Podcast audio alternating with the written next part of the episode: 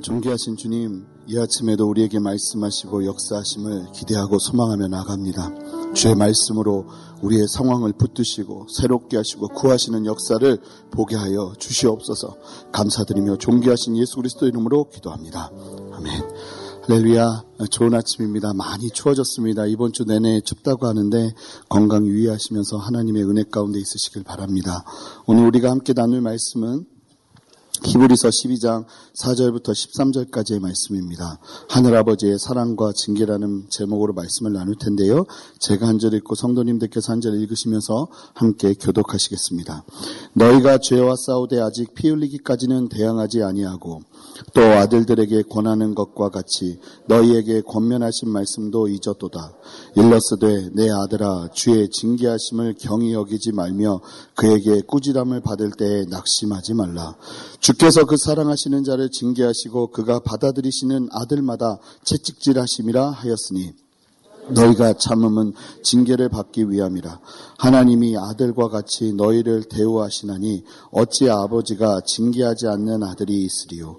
징계는 다 받는 것이거늘 너희에게 없으면 사생자요 친아들이 아니니라.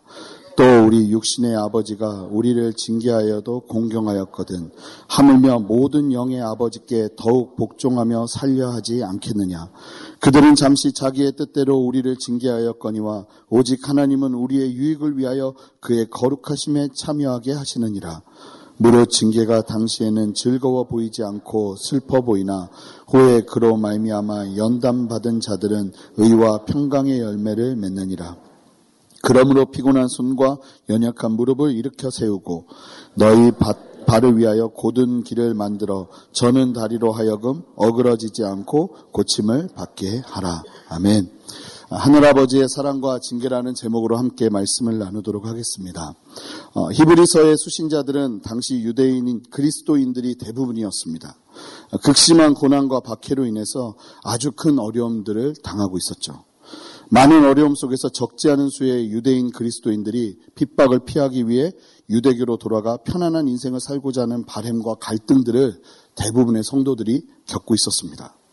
그런 흔들리는 유대인들이 흔들리지 않고 주 예수 그리스도를 믿으며 나아갈 것을 도전하는 서신서가 히브리서라고 아마 계속 들으셨을 것입니다.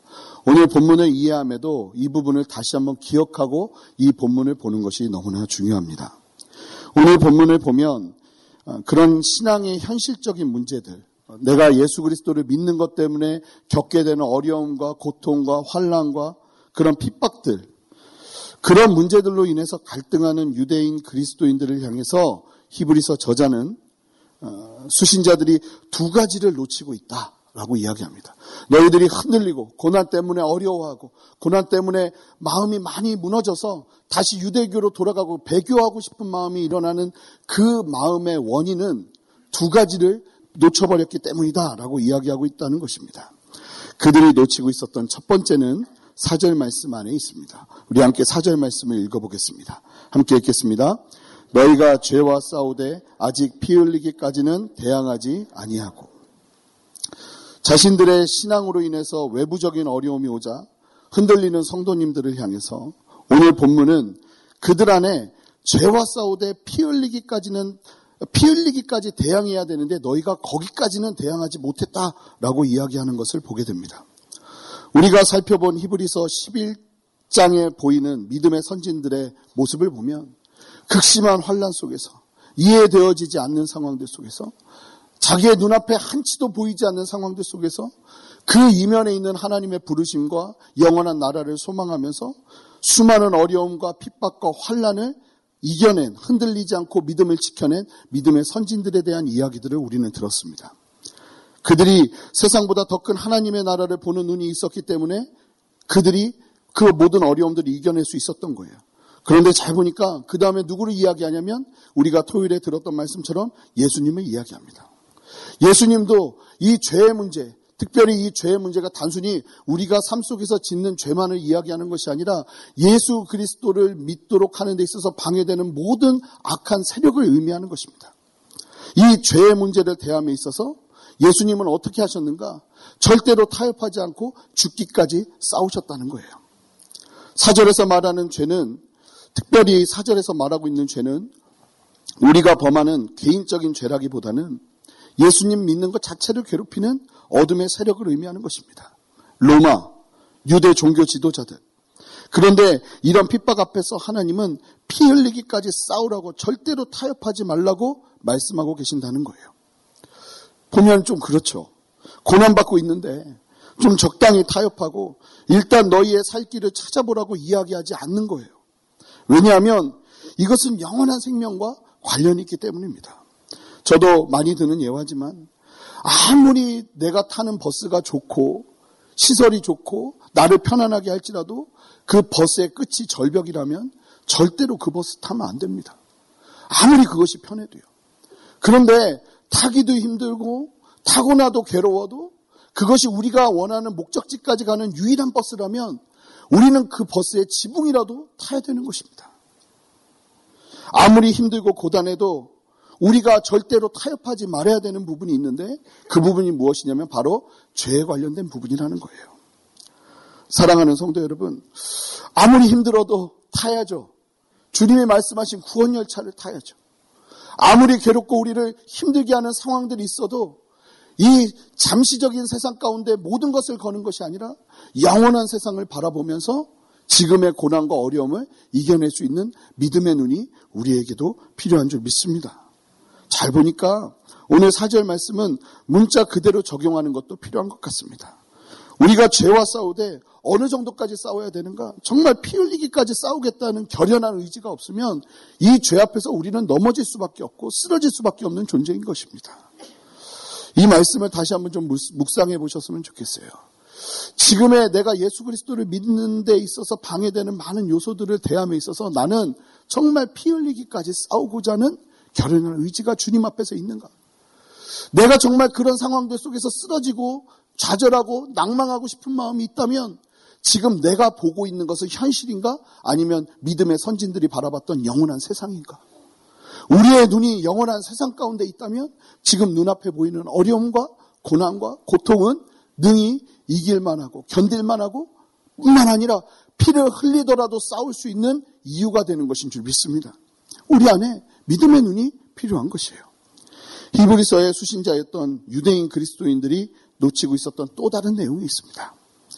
어, 지금의 어려움에 대한 이해인데 지금 유대인들이 그 그리스도인이 되어서 겪고 있는 어려움들을 어떻게 이해해야 되는가를 도전하고 있는데 우리 함께 5절 말씀을 읽어보도록 하겠습니다. 함께 읽겠습니다. 또 아들들에게 권하는 것 같이 너희에게 권면하신 말씀도 잊었도다. 일러스되 내 아들아 주의 징계하심을 경히 여기지 말며 그에게 꾸지람을 받을 때에 낙심하지 말라. 당시 예수 그리스도를 믿는 신앙으로 인해서 고난을 받게 되는 성도들을 향해서 하나님께서 주신 말씀을 잃어버렸다라고 이야기합니다. 어, 고난받으면서 막 갈등하고 내가 그리스도를 믿는 것을 내가 버리기만 하면 나는 편할 수 있는데 하는 마음들 때문에 수많은 사람들이 갈등하고 있는데 그들을 향해서 히브리서 저자는 뭐라고 말하는가? 잃어버린 말씀, 잊어버린 말씀이 있다는 겁니다. 그 잊어버린 내용이 무엇이냐면 내 아들아 주의 징계하심을 경히 여기지 말라 그에게 꾸지람을 받을 때 낙심하지 말라는 말씀이에요. 이 말씀이 어떤 말씀이냐면 당시 유대인이다 하면 잠언 말씀은 다 외우고 있었습니다. 잠언 말씀은 다 기억하고 있는 말씀이에요. 잠언 3장 11절부터 12절까지 말씀이 바로 그 내용이에요. 우리 함께 말씀을 읽어보겠습니다. 읽겠습니다. 내 아들아 여호와의 징계를 경히 여기지 말라 그 꾸지람을 싫어하지 말라 대저 여호와께서 그 사랑하시는 자를 징계하시기를 마치 아비가 그 기뻐하는 아들을 징계함 같이 하시느니라. 오늘 본문 말씀이 너무나 도전이 되는 것은 고난 가운데 있는 성도들을 향해서 왜 고난 속에서 그렇게 어려워하는가? 너희들이 말씀을 잊어버렸기 때문이다 라고 이야기하고 있다는 거예요. 하나님께서 우리가 이런 어려움을 이겨내라고 주신 말씀들이 있는데 그 말씀을 잊어버리면 안 된다는 의미가 담겨져 있는 거예요. 사랑하는 성도 여러분, 성도님들의 삶 속에서도 잊어버린 말씀이 있을 수 있습니다. 내가 기억하고 찾아야 될 말씀이 있을 수 있습니다. 그 말씀을 발견하시는 여러분 되시기를 바랍니다. 말씀을 읽다가 막 이럴 때가 있어요. 야, 이런 말씀이 있었구나. 어쩌면 내 상황에 딱 맞는 이런 말씀이 있었구나 싶을 때가 있죠. 그 말씀이 힘이 되는 거예요. 초대교회 성도들이 잊어버린 말씀은 바로 잠언 3장 11절부터 12절까지의 말씀이에요. 하나님이 우리를 자녀 삼으시고 나면 그 다음부터 하시는 것이 사랑과 또 격려와 위로뿐만 아니라 하나님은 당신의 자녀들을 징계하신다는 사실을 기억해야 된다는 거예요. 예수님을 나의 구주로 믿고 살아가는 성도의 삶. 이러한 성도의 삶은 세상과는 분명하게 다른 특징들이 있습니다. 성도의 특권으로 여겨지는 여러 가지가 있겠죠. 하나님의 뜻을 발견하고 그 뜻을 이루어 드리며 살아가는 것이 있고 또 구원받은 천국 백성의 삶을 살아간다는 특권이 있을 수 있겠죠. 그 외에도 여러 가지 믿는 이에 누릴 수 있는 특권들이 있습니다. 그런데 우리가 반드시 알고 있어야 하는 또 다른 성도들만의 특권이 있습니다. 어쩌면 그것이 어떻게 특권이냐라고 말할 수 있겠지만 오늘 말씀을 통해서 알게 되는 것은 분명한 특권이에요. 그 특권이 무엇인지 아십니까? 바로 성도들에게는 하나님의 징계가 있다는 겁니다. 그런데 이게 어, 단어가 징계라는 단어로 번역되다 보니까 굉장히 좀 부정적인 의미들이 굉장히 많아요. 이 징계라는 단어를 이제 국어사전으로 보니까 부정하고 부당한 행위에 대하여 제재를 가하는 것, 이 형벌의 의미가 있어요. 그런데 사실은 그 의미보다 왜 이 징계라는 말로 표현을 했을까 하는 안타까움이 조금 있어요. 영어 성경을 봐도 이 단어가 조금 다른 의미로 사용됩니다. discipline이라는 단어가 사용되는데 이 단어는요, 훈련과 훈육의 의미가 강하게 담겨져 있어요. 훈련과 훈육을 통해서 이 사람을 바른 길로 가게 하는 거예요. 어, 그런데 원어를 보니까 그 의미예요. 어, παιδείας라는 단어인데 수단을 통해서 교훈하고 교육하는 것이 바로 징계라고 표현하고 있어요. 이 징계라는 단어가 수단을 통해서 교육하고 훈련하는 것을 의미하는 거예요. 그래서 그런 수단을 통한 훈련을 통해서 그들을 바르게 하는 것, 이것이 징계라는 거예요. 우리를 바르게 하기 위해서 하나님께서 우리를 수단을 통해서 다루시는 일들이 있다는 것입니다. 그것이 바로 징계예요. 5절을 보면 그 징계를 경히 여기거나 가볍게 여기거나 그러니까 예수님을 믿고 난 다음에 일어나는 징계와 같은 상황들을 가볍게 여기는 것도 문제고 그렇다고 해서 너무 무겁게 여겨서 그것 때문에 낙심하고 좌절하는 것도 문제라고 이야기합니다. 그럼 우리는 어떻게 해야 되는 걸까요? 그것을 설명해 주는 말씀이 바로 오늘 본문 6절부터 13절까지 말씀이에요. 그러면 우리는 이 징계를 어떻게 봐야 될 것인가? 먼저는 어, 우리가 하나님의 징계를 대하는 이해를 달리해야 한다고 도전하고 있습니다. 우리 함께 6절부터 7절까지의 말씀을 읽어보겠습니다. 함께 읽겠습니다. 주께서 그 사랑하시는 자를 징계하시고 그가 받아들이시는 아들마다 채찍질하심이라 하였으니 너희가 참음은 징계를 받기 위함이라. 하나님이 아들과 같이 너희를 대우하시나니 어찌 아버지가 징계하지 않는 아들이 있으리요. 자, 지금 성경은 뭐라고 말씀하고 있냐면 예수님을 믿는 믿음으로 오는 어려움과 고난은 하나님께서 징계하시는 것으로 이해해야 된다는 거예요. 예수님을 믿으면 칭찬해 줘야 되지 않나요? 그런데 예수님은 우리가 예수님을 따르면 우리를 징계하셔서 우리를 바르게 하신다는 거예요. 왜 그렇게 하실까요? 그 이유는 우리가 하나님의 아들이기 때문입니다. 하나님의 자녀이기 때문이에요. 이것이 성경이 말하는 논리입니다. 함께 8절을 읽어, 읽어보겠습니다. 함께 읽겠습니다. 징계는 다 받는 것이거늘 너희에게 없으면 사생자요 친아들이 아니니라. 참으로 놀랍죠. 예수 그리스도를 믿고 하나님의 자녀가 되면 반드시 누구든지 이 징계의 시간이 있다는 거예요. 그것이 없으면 뭐라고 말하고 있나요? 사생자래요. 친아들이 아니라는 것입니다. 사생아, 그리고 친아들이 아닌 자들은 아버지의 온전한 사랑을 받을 수 없을 뿐만 아니라 더 중요한 것, 아버지의 유업을 상속받을 수 없습니다. 징계가 있다는 것은 무엇을 의미하냐면 내가 하나님의 자녀라는 것을 의미하고 하나님 나라의 유업을 받을 자임을 확인하게 하는 것이라는 것입니다. 할렐루야. 주 예수 그리스도를 잘 믿고 있다는 증거가 된다는 것이에요. 그렇죠. 이스라엘 백성들이 하나님을 믿고 하나님의 백성이 되기로 결정하면서 그들이 출애굽을 했습니다. 그랬더니 하나님께서 이스라엘 백성들을 데리고 그래 너희들 너무 잘했다고 안아주시고 그 쉽게 말하면 우쭈쭈 우쭈쭈 해주시고 바로 가나안 땅으로 들어가게 하신 게 아니라 아시는 것처럼 그들을 데리고 광야로 가십니다. 왜요? 이제 이스라엘 백성들이 하나님의 유업을 성취해야 되는데 그 유업을 성취할 준비가 전혀 안 돼 있었던 거예요.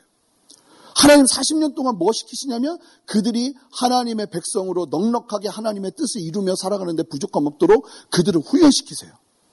그 훈련이 되고 나니까 하나님은 그들에게 마음껏 축복하시고 역사하시는 거예요.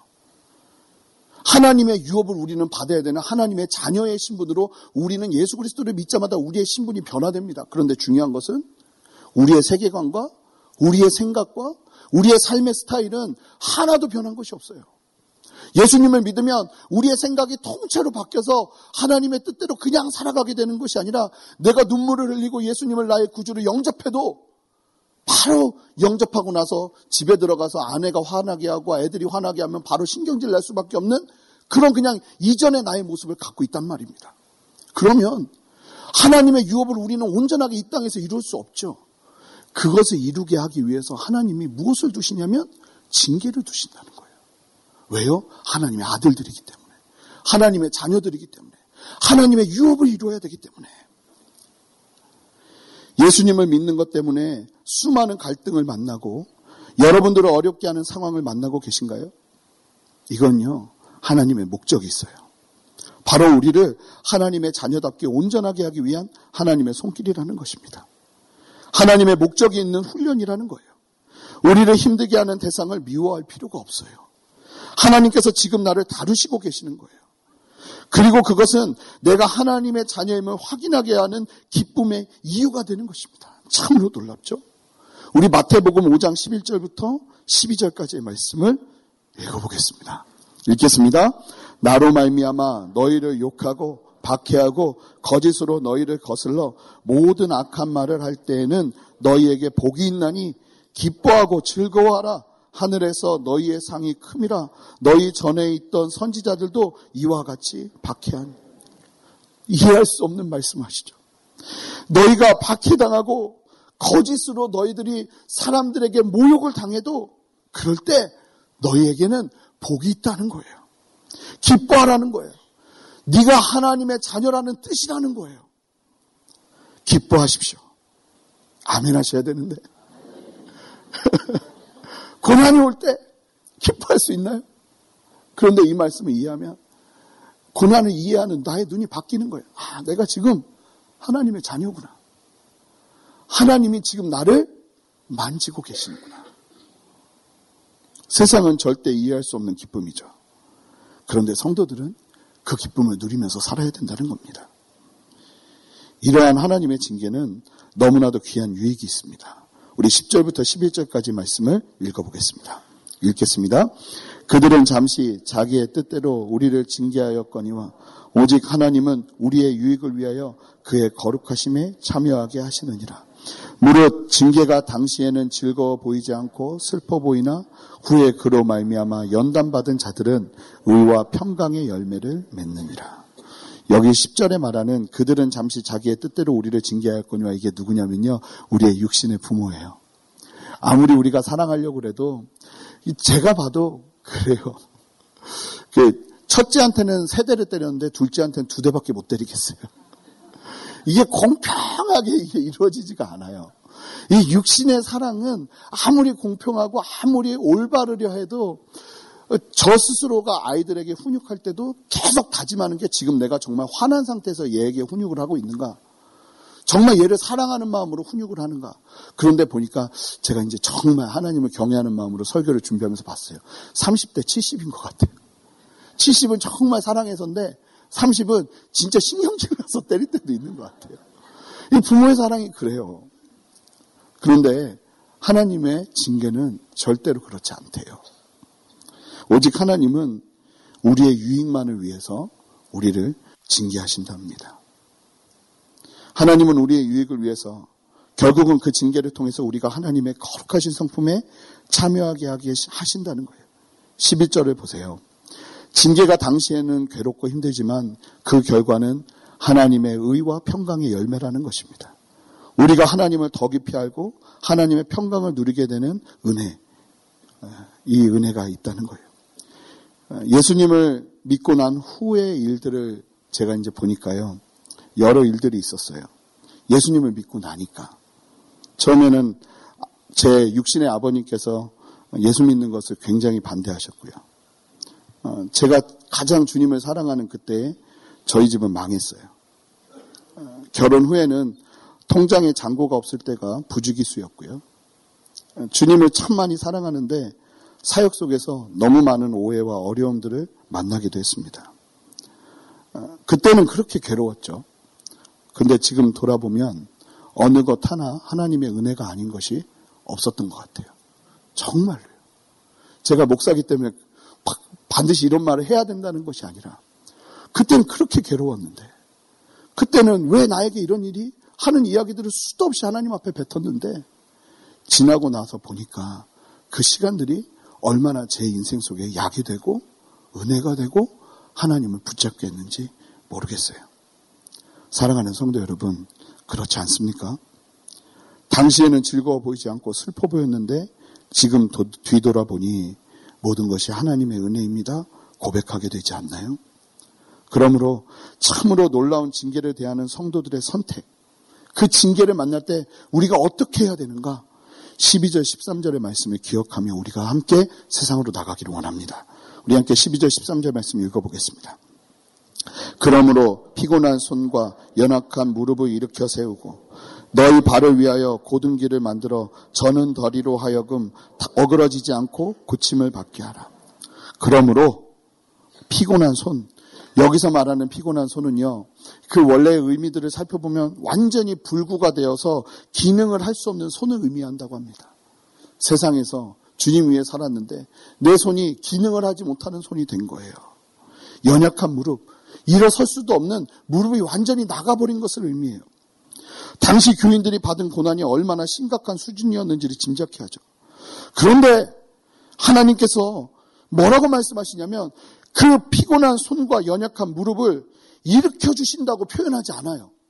내가 너에게 힘을 줘서 일으켜 줄게를 이야기하는 것이 아니라 그럼에도 불구하고 성도들 스스로가 그 불구가 된 손과 무릎을 가지고 다시 일어나는 의지가 필요하다고 도전하고 있다는 것이에요. 사랑하는 성도 여러분, 이 예배 시간이 바로 그런 시간입니다.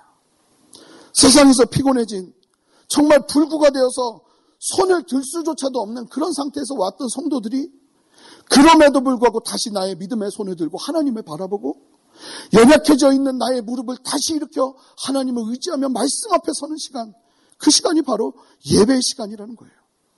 그런 우리의 믿음의 결단을 보시고 하나님이 어떻게 하세요? 12절 말씀. 고침을 받게 하라. 그렇게 우리가 서기 시작할 때 하나님이 우리를 고치시는 거예요.